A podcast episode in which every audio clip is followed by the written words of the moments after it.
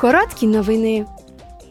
Напередодні саміту Україна ЄС, який відбудеться сьогодні у Києві, євродепутати обговорили, як ЄС може надалі підтримувати Україну в боротьбі з російським вторгненням.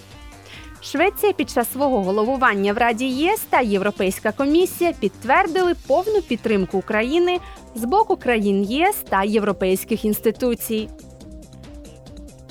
Під час пленарної дискусії, в якій взяли участь шведське головування та голова Єврокомісії, євродепутати обмінялися думками про те, як впоратися з міграційними проблемами, з якими стикається Європа. У Брюсселі голова комісії Урсула фон дер Ляйн підкреслила, що міграція є європейським викликом, що вимагає європейської відповіді.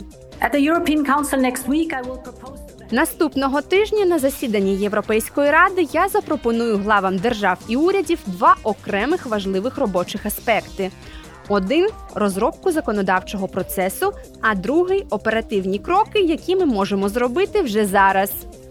Що стосується законодавчого процесу, то найкраща відповідь, яку ми можемо дати, це просування нового пакту про міграцію та притулок. А найкраща відповідь на другий важливий аспект це негайні дії.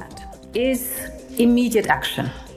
Міністр у справах ЄС Джесіка Росвал від імені шведського головування в Раді ЄС зазначила, що наступного тижня лідери ЄС розглянуть питання міграції на позачерговому засіданні Європейської ради. Вони також зосередять увагу на ситуації в Україні, економічному порядку денному та європейському виробничому плані. З приводу міграції вона сказала: Очікується, що лідери обговорять способи, за допомогою яких ЄС може активізувати свої спільні дії, як от посилення контролю зовнішніх кордонів ЄС, у тому числі через підтримку Європейського агентства прикордонної та берегової охорони Frontex з боку держав-членів та використання it інструментів, співпрацюючи з країнами походження та транзиту на всіх маршрутах партнерства, щоб уникнути подальших смертей та протидіяти нелегальній міграції. to avoid further death and counter illegal migration.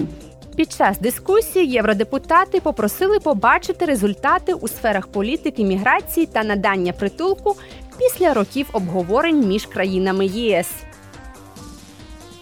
Прийом заявок на молодіжну премію імені Карла Великого 2023 року завершився вчора.